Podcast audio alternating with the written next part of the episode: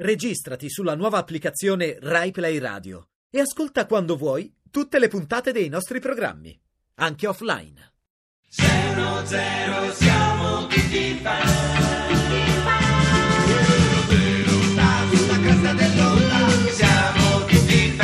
Ciao a tutti da Greg e Lilo dall'ex Braga, eccoci qui per una nuova scintillante puntata di Steno Zero. È giovedì, oggi una scaletta davvero densa di emozioni, densa di ospiti, ma principiamo con la nostra classifica, la top 3 a cura di Greg. Esattamente, qua, la top per la three. top 3 di oggi parliamo niente poco di meno che di terra e terriccio. Ma dimmi te. Andiamo subito Beh. a scoprire che c'è al terzo posto. Al terzo Eh, posto sentiamo, c'è non vedo l'ora di capire. Inaspettatamente la torba. La torba, no. Eh, voi avreste pensato a un, Ah, un altro posto tipo un di, ter- terriccio, invece la, la torba solo al terzo posto. Al terzo posto, un tipo di terriccio che raramente viene usato in pulizia e più frequentemente viene addizionato ad altri tipi di terreno. Eh, certo. È ricchissimo in sostanza organica e presenta un pH piuttosto acido. Si adatta bene alla crescita di azalee e rododendroni. Eh, Al secondo posto, Eh. e un po' ci dispiace, la terra di bosco. No, che peccato. Proviene dalla decomposizione di foglie, rami e detrito vegetale che si accumula nei suoli boschivi. Ottimo substrato per felci e ciclamini. E questa era la terra di bosco. Eh, mi dispiace Sarà rimasta forse- un po' male Sì, pure io, pure io, sì, pure Però io. forse vi potete rifare,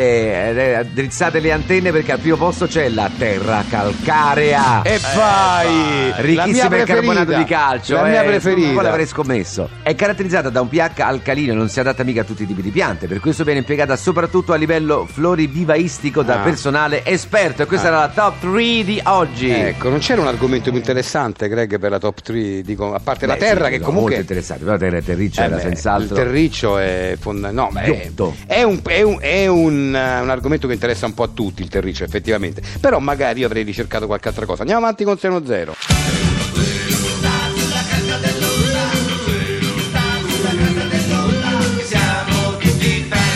Per iniziare nel migliore dei modi questa puntata abbiamo anche un ospite che noi amiamo particolarmente qui a 610 Gianfilippo Caraglia. Ben ritrovato. Ah, Benvenuto. grazie, grazie a voi di avermi ospitato. Ogni volta che torna Gianfilippo Caraglia il nostro livello culturale e anche mm, come dire esistenziale dello studio si innalza perché un poeta di siffatta grandezza e profondità è difficile da trovare e soprattutto da ritrovare nella storia della poesia contemporanea italiana. Noi siamo felici che abbiamo contribuito in qualche modo al lancio della sua carriera. Ma ehm, guarda, io di, di questo ovviamente eh, vi, vi ringrazio. Credo che la, la- la caratteristica sia stata quella di essere riuscito a creare uno stile. Io ho qui davanti a me questa eh, poesia che mi avete portato voi di Livio Trevisan. Che è un no, nostro radioascoltatore. Un radioascoltatore che è suo eh, seguace. Che Poeta ha- in erba, chiamiamolo Esatto, così. Che scrive col suo stile, maestro, poi alla fine. Eh, sì, no, no, infatti vedo il plidiotto putignante. Questo è il titolo della Sì. poesia di Già Livio. il titolo, È no? È... di Livio Trevisan. Sì, Leggiamola, esatto. maestro, grazie. Cimigliavo rasido e uniotto, quando ecco un pilidiotto, affamato e rinottato, s'avvicinava putignando a squarciagrolla. Che spettacolo a Lucai! La natura scuffidia sempre il coprimozzo quando finisce l'isobrenno. Bello. Bellissimo. Eh, eh, bella poesia, Sono bella. immagini Eh beh, sì, sì, fortissime. sì, sì, che lei riesce a ridare con una grande intensità, mi permetta di dirlo, Ma perché è anche io- un grande interprete. Io la, la ringrazio. No, il fatto di questo pilidiotto putignante Sì, infatti. che, che si avvicina, no? Avete visto come dice, no? a squarciagrolla, no? Sì, sì, sì, sì, sì, che ti racconta proprio si avvicina quasi. putignando poi si avvicina quindi Sì, putignando, putignando, putignando a squarciagrolla A squarciagrolla, quindi, no? quindi tutto felice lui no? tutto contento E mica tanto felice, però. Eh, beh, no, squarciagrolla, no? Non Ah. è. beh sì perché squarciagrolla giustamente cioè, vuol dire cioè squarciagrolla vuol dire sì, sì, cioè, so- Eh. sono contento però no, però cioè, Mm, ma non sono neanche contento, No, non no. posso essere contento. No. È quello il momento in cui eh, avviene però un cambiamento, no? Perché Sì. avviene il cambiamento? Perché- Perché, allora, ai nostri occhi improvvisamente appare così come uno spettacolo brutto brutto come spettacolo No, come brutto, Be- no, ah, bello, bello, ah, eh, bello, bello. ah. Che spettacolo a Lucai, no? Eh, Ah. Quindi perché ci appare a, appare a noi, ma in realtà che cos'è? La natura scuffidia sempre il coprimozzo, è questo il problema fondamentale. Ok. Lui, lui dice che è spettacolo, però senza tener conto che la natura scuffiglia sempre il coprimozzo. E quindi E quindi so cavoli, so cavoli amari, perché quando la natura scuffiglia il, co- il coprimozzo... Eh no, no, no, è il momento del, del riscatto invece, Ah, no? ah. È il momento in cui c'è come un colpo di reni, Ah, no? perché dopo dice quando finisce l'isobrenno, esatto, che l'isobrenno che è, è- è la parte... Quando l'isobrenno Sì. arriva alla fine, no? Ma, ma che ci fai? Che ci fai? L'isobrenno una volta che arriva alla fine... è un- Eh no, no, no, già, no. già non è tanto utile prima l'isobrenno, figurate quando Ma arriva- no, è proprio il momento bello, il momento in cui te, te- te- ne liberi. È Dell'iso- finito l'isobrenno, Meno capito? male, No, sì. e- e- e non c'è più, e quindi, quindi bene, non è... Non no, è... no, bene, bene, non fa- no, ma io pure, io da quando io ho avuto l'isobrenno fino a due anni fa, poi da quando me ne sono liberato un'altra vita proprio. Ma come c'è avuto l'isobrenno fino a due anni fa? No, dico, ho avuto raffreddore forte. E Ma non- non è una- venuto l'isobrenno. Ma non è una malattia. Ah, non è una malattia. Ma non è una malattia l'isobrenno. No, cioè quando lo sento arriva, arriva una botta quando, quando, Ma con l'isobrenno gli arriva una botta. quando lo assumo. Ma non è una droga. Non è una no- droga. non è Ah. una cosa che si Eh, ingerisce. eh, l'isobrenno, no, è, è una cosa eterea. è- Ma no, eteria proprio no. Vabbè, abbia se- pazienza. arrive- ma maestro- eteria l'isobrenno? Maestro, arrivederci. Vabbè, Eh, andiamo avanti vabbè, l'isobrenno Grazie. una cosa eterea. Grazie Si- maestro, se ne si vada. spruzza. Grazie.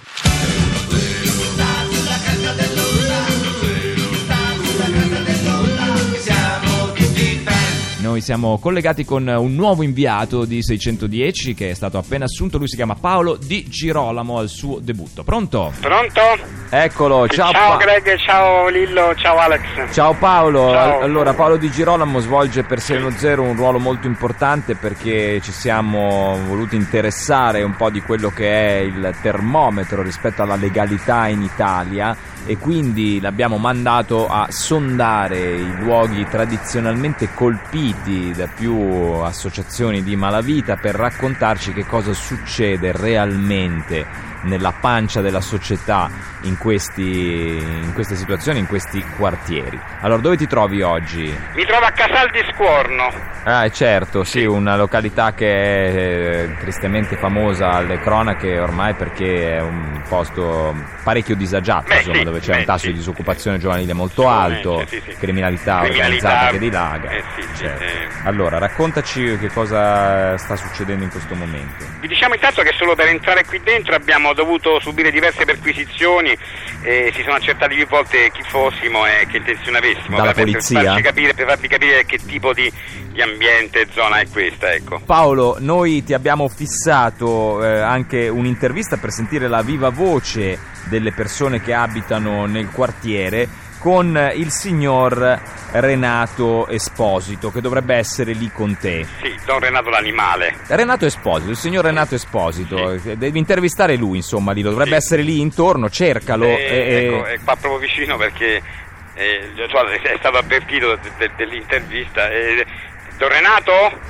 Eh, eh, sa- eh, Eh, buonasera a tutti quanti. ecco, Don Renato, noi siamo di, di 610 Radio 2 Eh, sì, sì. e siamo Sì, sì. per fare un'intervista Mm. a lei che, che è un pezzo grosso qua, diciamo, insomma, Ma comunque io sono, una- io sono un uomo tranquillo. È un uomo tranquillo, sì. Io sono un uomo. Io sono, sono uno del, del popolo. Però un attimo mi, mi intrometto, mi scusi Don Renato, ma eh, Paolo, il, il nostro inviato, Paolo Di Girolamo, ci ha detto che ci ha detto che la chiamano l'animale. Ma chi ha detto che mi chiamo l'animale? Paolo, Eh, Paolo, quello il che sta lì, inviato. il nostro, Ah, un momento, il nostro inviato un che sta lì a momento. fianco. Allora, primo, eh, quando l'ho detto non, non aveva sentito, quindi c'è- non c'è- non- che bisogno c'era adesso? Se- No, se- perché voglio sapere perché. Ma se- allora, prima, allora, io io non ho detto, allora, io le dico che non ho detto Ho niente. Io, capito, ecco. mettiamo Io non ho detto niente. Mettiamo un attimo i punti di sulla I. Allora. Eh, mi chiamano l'animale perché mi piacciono gli animali. Ecco. Tengo Sì. un, car- un cartillo, tengo, tengo eh, un fenicottero rosa. Eh, è per quello, è per quello, Eh, infatti, tengo- tengo- eh. sono amico degli animali. Eh, infatti. E volevo dire che questo posto che voi dite che, che è passato alla cronaca per eh, delle cose di, che io non ho mai veduto, non ho mai sentito, niente.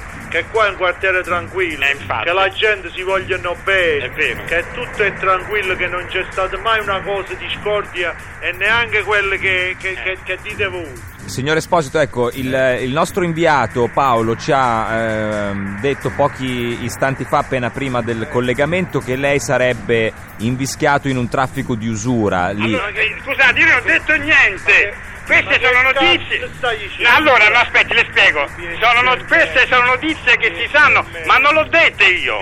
Ma che non l'ha detta tu? Io non- Tanto- No, no, non l'ho detto io sta cosa. Signor Renato, signor Renato, Renato Esposito. signor Renato, Paolo, la sua linea disturbata. se